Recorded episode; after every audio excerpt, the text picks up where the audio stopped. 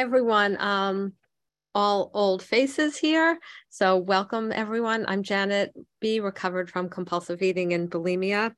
Um, I call this talk to infinity and beyond life after the first nine steps, because we are always supposed to just like keep growing and moving on. And, you know, we say, okay, we work 10, 11, and 12 but there's a lot of principles in here so we're going to just like dig in a little and see what specifically we should be doing that maybe we've become lax about, or what can we get excited about? So we are going to start on page 83. This is right after a person finishes their amend, and it has what's called the nine step promises. So it starts, I mean, beautiful language. Um, bottom of page 83. If we are painstaking about this phase of our development, we will be amazed before we are halfway through.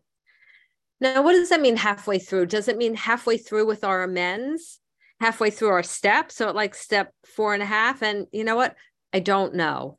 And um, I don't think it matters. I think the point is if we keep working this step, at one point we're going to look up and be amazed, like, oh my gosh, like, look what's happening. And here's what happens we are going to know a new freedom and a new happiness. So at the beginning, we get a little bit of freedom from the obsession. We start getting a little happy, and now we get more a new freedom, a new happiness. It keeps growing. We will not re- regret the past nor wish to shut the door on it because the past and what happened is what enables us to be of use to others we will comprehend the word serenity and we will know peace. I love that we will understand what serenity is. And so it reminds us um, on page 68, they give us a formula for serenity. They tell us we're in the world to play the role that God assigns, right? That's the only reason I'm here to play the role that God has assigned me. Just to the extent that we do as we think He would have us and humbly rely on Him, does He enable us to match calamity with serenity?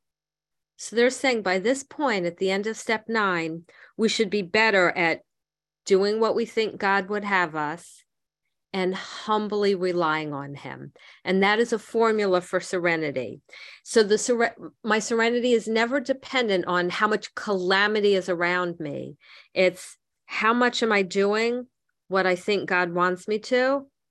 And how well am I trusting Him with the results? Um, so it tells us we can have serenity and we will know peace. Inside, a peace, no matter what's going on, we can be calm. Um, and for me, it's be, it's this just quiet knowing that God's got my back God's got my back. And in the end, maybe not today, maybe not tomorrow, maybe not even in five years, in the end, He's going to make everything right. All I have to do is play the role He assigns. And we grow in that, and especially after our amends, because we've seen how, like, miracles generally happen during our, during our amends. You know, I ran on, into someone on the streets of New York City who I had to make an amends to. You know, just happened to run into her. Um, yes, we it was by our college that we both went to, but you know, still like things just happen. Um, so we really can start believing God's got our back. No matter how far down the scale we have gone, we will see how our experience can benefit others. And because of that, the next promise comes true. That feeling of uselessness and self pity will disappear. That my past, you know, some of the rotten things I've done in the past can be used can so that I can be of use to others. I remember talking about, you know, I did like some um, kind of psycho things like faked a rape. And wouldn't you know, I got a sponsee and she told me, I faked a rape also. You know, who would have ever thought that my experience could be used to help someone else to form an identification so she wouldn't feel I've done something really horrible. It's like, yeah, so have I. I made my amends. I'm forgiven. So can you be. That happens to us. And when we feel useful, we don't have time for self pity. Um, So self pity disappears. My sponsor, she's just very blunt about it. She says self pity is the devil. And I had a friend in OA say um, self pity parties end with a cake. So we want to be really careful for self pity. Um, antidote to that, always gratitude. Um, we will lose interest in selfish things and gain interest in our fellows.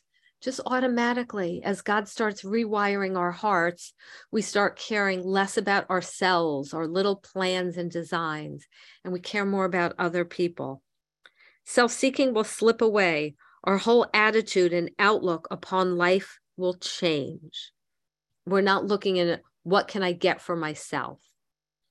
Fear of people and of economic insecurity will leave us. It doesn't say we'll get rich, but we're not going to be afraid. It's like God knows my needs, right? God knows I need, I guess, health insurance and a roof over my head and, you know, food and clothing. So um, we're not afraid because we know that, again, God's got our back.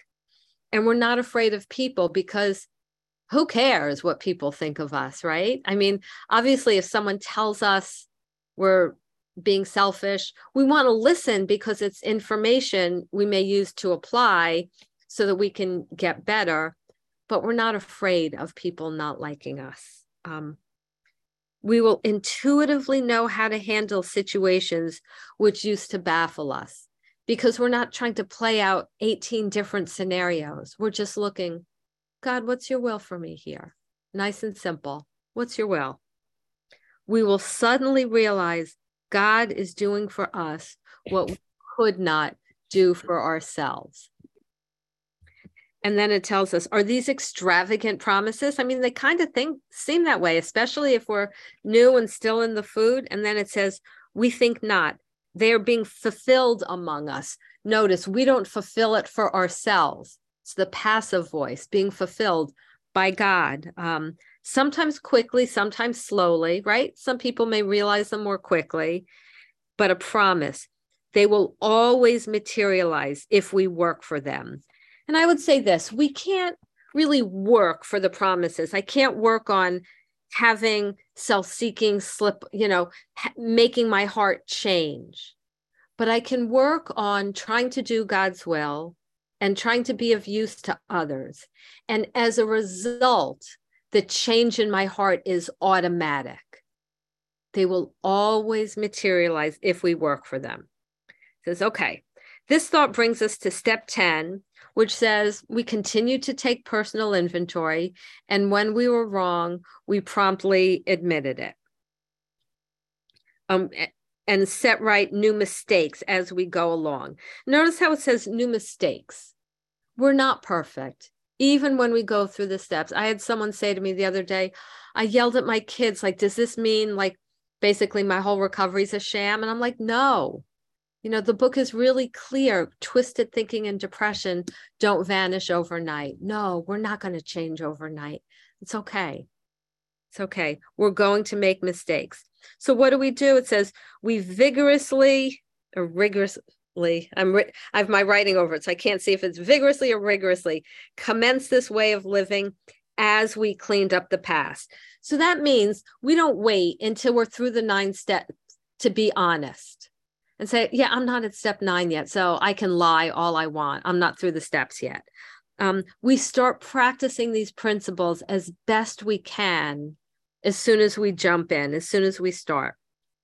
And then this gorgeous line we have entered the world of the spirit. And it makes me think of um, the Wizard of Oz when Dorothy, you know, she's in a land where it's black and white, and then everything's in color. We've entered a new world, the world of the spirit.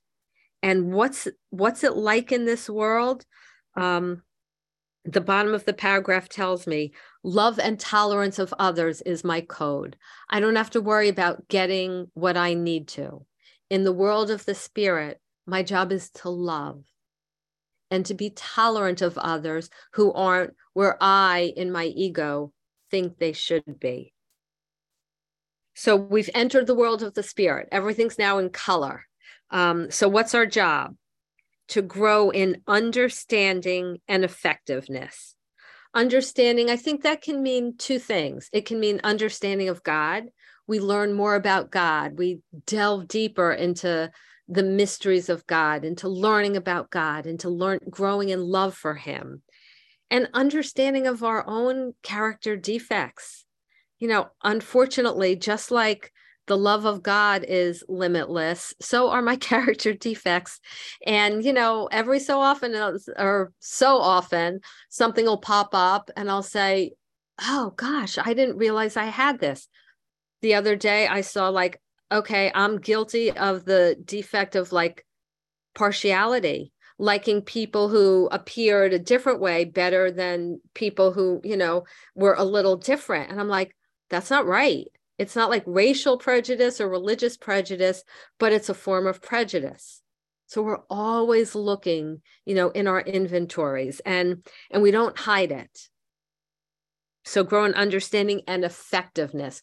We want to get better at helping people, whether it's sponsoring primarily, and just better wives, better daughters, better husbands, better bosses, better employees, just more effective. And it says this is not an overnight matter. We're not going to be perfect. It should continue for our lifetime. And what do we watch for? Selfishness, dishonesty, resentment, and fe- fear. When they crop up, we ask God at once to remove them. So that's something we who've been through the steps can ask ourselves. Okay, that's a that's a principle to practice. Am I asking God at once to remove defects when they crop up. We can say the seven step prayer, asking God to remove whatever the defect is. We discuss it with someone, we make amends if we have to, and then we look to see who we can help because, again, love and tolerance is our code, not fairness, not me making sure I get what I want, love and tolerance. And then really the beautiful promise. We have ceased fighting anything or anyone, even alcohol or food, for by this time sanity will have returned. We will seldom be interested in liquor or food not on our food plan. If tempted, we recoil as if from a hot flame. So remember when we talked about um, the insanity back when we were talking about step one, and we said it's the inability to remember that if I take the first bite, I won't be able to stop. That I can remember if I put my hand on a hot stove, it will burn me. But that same mechanism that allows me to remember if I touch hot stoves, they'll burn me, um, doesn't work when it comes to food. It doesn't work where if I touch, eat one cookie, I'll eat the whole bag. It didn't work. But now they tell me what's the promise? For by this time, sanity will have returned. I've got a bridge to God now and I'm protected. And what happens? I won't even be interested in food not on my food plan, seldom be interested in it. And if tempted, we recoil as if from a hot flame, and it happens automatically. We're just not interested. And it says um, this has happened automatically, top of page 85. We will see our new attitude toward first food has been given us without any effort on our thought or effort on our part. It just comes. And I remember thinking, without any thought or effort on our part, we put a hell of a lot of work into getting better. What do they mean? And I think what they mean is our thought and effort isn't toward getting a new attitude about food, kind of a, a neutrality and nonchalance. It's about finding and doing God's will and helping others. That's what we put our thought and our effort in. And as an automatic result, the food obsession is removed. It's like if I'm by a parking meter, I may put a quarter in and then that arrow moves to, you know, give me two hours or whatever. I didn't move the arrow. I didn't put any effort into moving the arrow. I just did the work that was required so that the machine could move itself. We do the work that's required, and then God comes in and rewires our hearts. And look what they say that is the miracle of it, the miracle. Um, supernatural divine intervention, the power of God breaking into our lives and doing something. It is a miracle. And it says, we're not fighting, we're not avoiding temptation. Now, caveat here at the beginning, when we're first starting, um, and sometimes even a little, you know, into our steps, we do have to avoid temptation. Um, when I first started the steps, I remember there was a party at my job, and I think it was during lunch, and I sat in the back room with my lunch that I had brought. I couldn't do it. I couldn't be around the temptation. And our book is really clear at the end of the chapter, working with others, that, you know, if you're on shaky ground, don't go.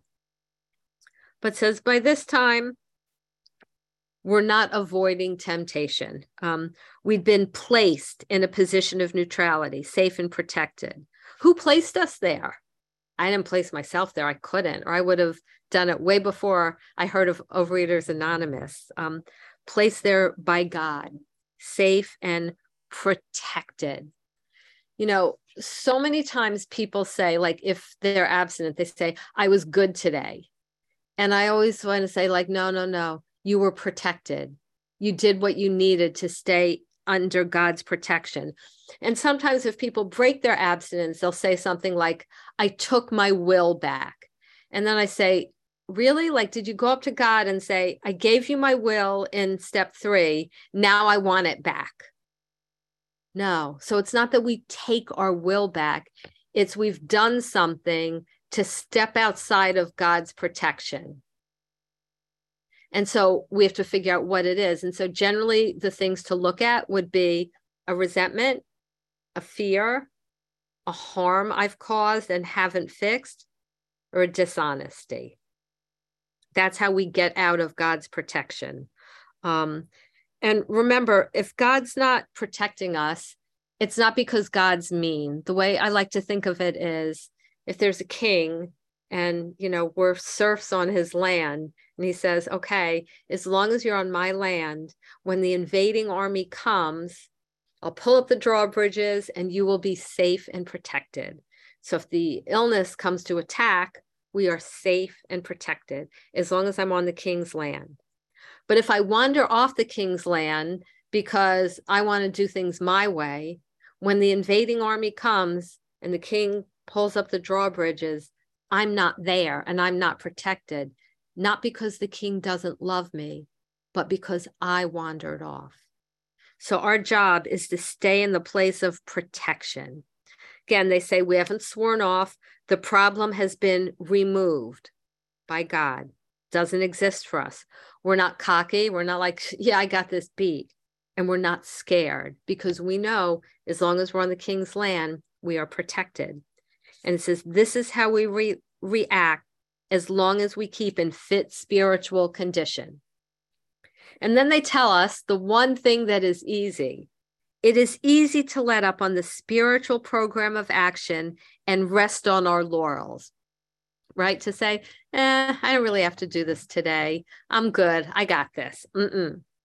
And then it tells us we are headed for trouble if we do, for alcohol is a subtle foe, right? Like, you know, someone has said, like, well, I'm in recovery, my disease is in the corner doing push ups. I don't know if I quite agree with that, but you know, I know that I need to keep on the king's land and says we're not cured. What we have is a daily reprieve, a reprieve, a stay of execution, contingent on one thing, not how good my marriage is, not how things are going at work, nothing like that. Contingent on the maintenance of my spiritual condition how's my spiritual life going? Am I helping other people? Am I doing self sacrifice? Am I spending time with God? And it tells us every day is a day we have to carry the vision of God's will into all our activities. And then again, here's a way to practice step 10, step 11. How can I best serve thee? Thy will, not mine, be done. These are thoughts which must go with us constantly. So now I ask myself, how often do I say that during the day? How can I best serve thee, God? Thy will, not mine, be done. Right? I'm supposed to be thinking that, praying that constantly. And they say, um, yeah, you can use your willpower that way. That's the proper use of the will to think, okay, it's God's will for me to um, go visit my mom today. No, it's raining, it's cold, I'd rather not. I'm going. That's the proper use of the will. And then it says, okay, much has already been said about receiving strength, inspiration, and direction from Him who has all knowledge and power. I mean, again, that is beautiful. We receive it from Him. It's not like the force inside us waiting to be awakened. We receive. And what do we get from God? Strength, strength to do hard things, inspiration, guidance on what to do, and direction. And if we've carefully followed directions, we've begun to sense the flow of his spirit into us. We start realizing, yeah, God's rewired my heart. Like this is pretty cool. Um, and we've become con- God conscious. It says we've begun to develop this vital sixth sense, but we must go further, and that means more action. So they start talking about step 11. Step 11 suggests prayer and meditation. So don't be shy better men than we, we're top of 86, are using it constantly. So constantly, more than just, you know, a little bit of time in the morning, constantly. Um, it works. And here's the two conditions for prayer to work. If we have the proper attitude and work at it. So, what's the proper attitude?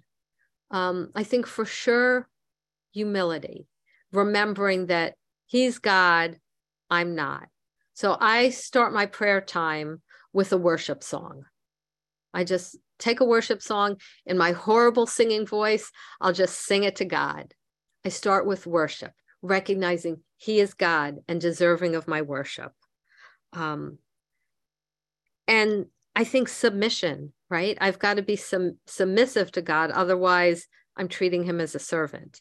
So obedient to God and we work at it we persevere so i, I tell my sponsees um, if they want to work with me i tell them that they'll need to commit at least 30 minutes every morning to developing a prayer practice prayer meditation developing a relationship with god um, and they say okay it'd be easy to be vague about this but we're going to give you some suggestions. And then they say when we retire at night we constructively review our day. And great debates have been held about whether the nightly review is called step 10 or step 11 and i have no idea. I don't know don't care don't want to get into that debate. But i was thinking about that today like okay they start talking about prayer you know and then they say okay we're going to now give you some j- suggestions and their suggestions is basically inventory your day like as part of prayer. And I just happened to um this morning glance at a book that I have called Prayer. And the first chapter was called The Whole Life Must Pray. And so as I was prepping tonight, I thought, ah, let me just read that, see if there's anything here. And I thought there were a couple of um, I'm just going to read a little bit from it because I think this ties together. If we're not um clearing the channel, getting rid of the crud in our spiritual life, we can't expect God to fill the channel. But anyway, I'm, I thought this was really pretty, so I'm going to read it. Prayer at its best is the expression of the total life. Certainly, there have been and will continue to be instances when an isolated prayer may be answered, even when the one uttering it may not have been living an exemplary life. But we assume that most of those who read this page are not satisfied to get a prayer through occasionally. They want to know a more satisfying prayer life, one that elevates and purifies every act of body and mind and integrates the entire personality into a single spiritual unit. Such prayer can only be the result of a life lived in the spirit. All things else being equal, our prayers are only as powerful as our lives in the long haul, we pray only as well as we live. So I thought that was really cool. And that's why, like, okay, we worship, and then we clear away the wreckage of the day. So, what do we look at? We look at if we were resentful, selfish, dishonest, afraid. Do we owe an apology? Have we kept something to ourselves which should be discussed with another person at once? And that's where I put my, um, you know, things, the cruddy stuff about myself that I noticed during the day. Like, oh, I had unkind thoughts about this person. Like, I'm, I'm as the book says, I am hard on myself, um, not in a beating myself up way, but the formula that God has made for removing our defects is we have to admit them and then ask Him to remove them. So, of course, He knows what my defects are and He could just remove them anyway. But I mean, He's God, He made that formula.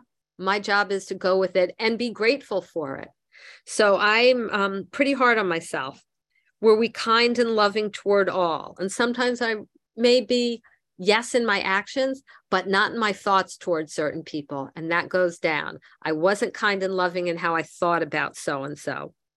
What could we have done better? There should always be something, always something I could have done better. Were we thinking of ourselves most of the time or thinking of others, what we could pack into the stream of life? And then it tells us no worry, remorse, or morbid reflection. Most of us fall off the bed on one of two sides. Either we um, make light of what we do, like, oh, it wasn't that bad. It was really my boss's fault, my kid's fault, you know, whatever. Or fall off the side of the bed of, oh, I'm such a horrible person. We're not supposed to do either. Either one of them is really a form of pride. Yeah, I make mistakes. I still have character defects. It's okay. I do my best. I try. And some days I have to say, I really didn't even do my best. I could have done better. But that's why that question is there. What could we have done better? And we should be really honest with ourselves. Um, and then it says, on awakening, we think about the day ahead and consider our plans. Before we begin, we ask God to direct our thinking, especially asking it be divorced from self pity, dishonest, or self seeking motive. So, again, assume we've worshiped, we've done our review, and we ask God to direct our thinking. So, we literally say, God, please direct my thinking. Please keep it free from self pity, dishonest, or self and self seeking motives. And I add, and pride, and please smash my pride. And it says, then we can use our mental faculties with assurance, for God gave us brains to use. It is okay to ask questions, to try and find out, you know, things. Um, God gave us brains to use. And it says, our thought life is on a higher plane when we're not filled with self pity, self seeking motive.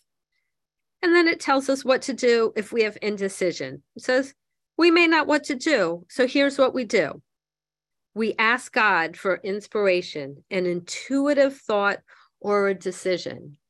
We relax and take it easy. So it can be something like, God, you know, I'm not sure what I'm supposed to do in the next hour. Please guide my thoughts. Okay, so that's a way we can practice these step 10 and 11. And it says, we're surprised how the right answers come after we've tried this for a while.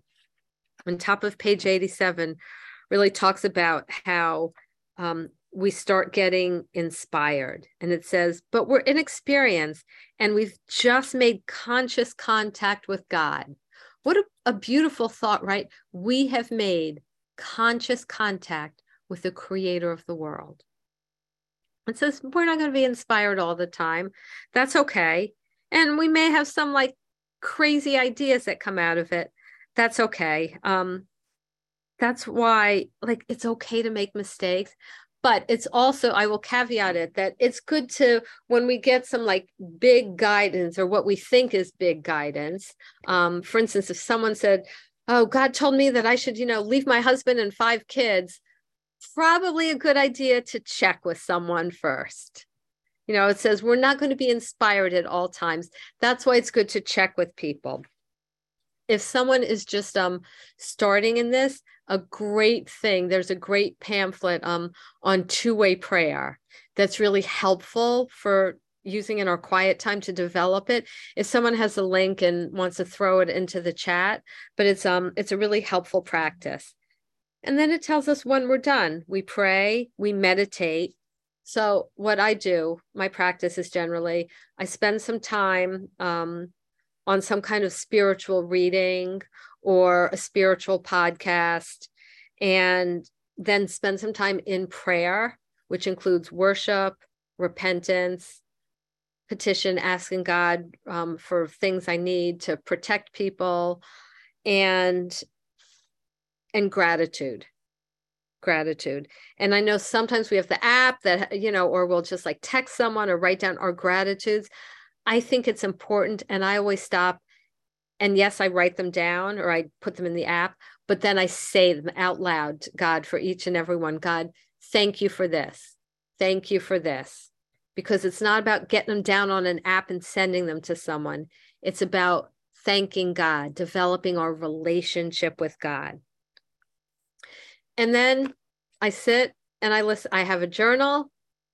and I write. I write what comes to me. And, you know, so it says we do that. We ask for freedom from self will. And when we're done, we ask that we be given whatever we need to take care of the problems that come out, that arise during the day. So it's like, God, thank you. You know, please give me whatever I need to take care of the problems that arise. Um, and again, it tells us we don't make requests for ourselves only. Now, sometimes people say, well, can I ask for serenity and can I ask for patience? And I say, yes. And they say, but it says we don't ask for things for ourselves. I don't know. I, I pray for serenity and patience. So that's, um, I just always want to make sure that I don't, that we don't get so hung up on a word or a phrase that we miss the spirit behind it. Um, okay, it says if circumstances warrant, we ask our family members to join us in morning meditation. Um, we select, sometimes select and memorize a few set prayers which emphasize the principles we've been discussing. I often say the Our Father and the St. Francis prayer, like two good prayers in line with my religion, in line with the spiritual principles of the program. You know, so it's good to, and I also on my phone every time I see a prayer that I like, I'll put it on my, I have one section in notes. So I've accumulated like, I don't know, maybe 30 short prayers. And just at different times, I'll say different ones. And then it tells us what to do through the day. Um, this is really like a manual for any problem we could have. So now it's telling us what to do when we're agitated or have doubt, bottom of 88. We pause take a deep breath, and we ask God for the right thought or action. God, what would you have me do? God, please inspire me. And we constantly remind ourselves. So, an action step. So, we should be doing this throughout the day. I'm no longer running the show. Thy will, not mine, be done.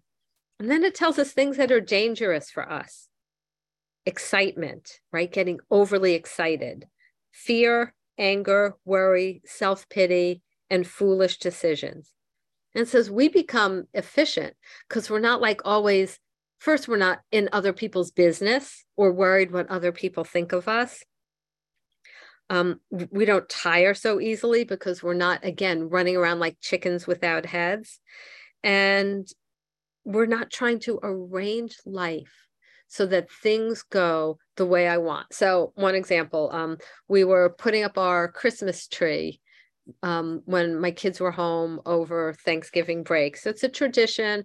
We always did it. We had this nice tradition where every year we would buy the, each kid an ornament, like with about something they did during the year. And it was like special. Well, my kids now are 20 and 21. And one of them was just lying on the couch on the phone so clearly didn't want to be there. And i'm like and so i think like you know so i my mind could go like is it too much to ask that my kids give me 45 minutes so that we can have this like norman rockwell time to put up the tree and you know kumbaya and it's all wonderful and all that. And then i'm like no i i'm not entitled to that. I can wish it, I could desire it, but the 12 and 12 tells me I have to be careful not to turn my desire into demands. So I didn't try to arrange things so that they worked out differently. It's like whoever I'm putting up the tree, the ornaments, whoever wants to join me, fine. And, you know, maybe this is, you know, and then I could get into self pity like, well, this may be the last year that, you know, everyone's home for Thanksgiving or Christmas. And it's like, yeah, you know what? It may be the last year. It's okay. I'm not arranging life to suit myself. What I don't need to have a Norman Rockwell putting up the Christmas tree moment. I am not entitled to anything. God removed my food obsession. Anything beyond that is gift. Even that's gift. So I find that the fewer demands I make on people, on life to get certain things, um, you know, it's the happier I am. And it says it works. It really does. Because if we don't expect things from other people, we're not disappointed. We're not, it's like, okay, they didn't want to put up the tree. Would have been nice, but that's okay. Um, because again, I have a great sense of purpose. God has removed my food obsession. You know, I've got like something to live for. I know the end of my story. Um, so one night is a blip on the radar screen. And then it closes by just saying, it works. It really does. Like this way of life works, that people like us are undisciplined so we let God discipline us in the way we've outlined. And they say, okay, there's more action. Um, faith without works is dead. And the work they have cut out for us once we finish step nine is working with others. So um, Melissa and I will be talking about that next week. And that is all I have on this chapter.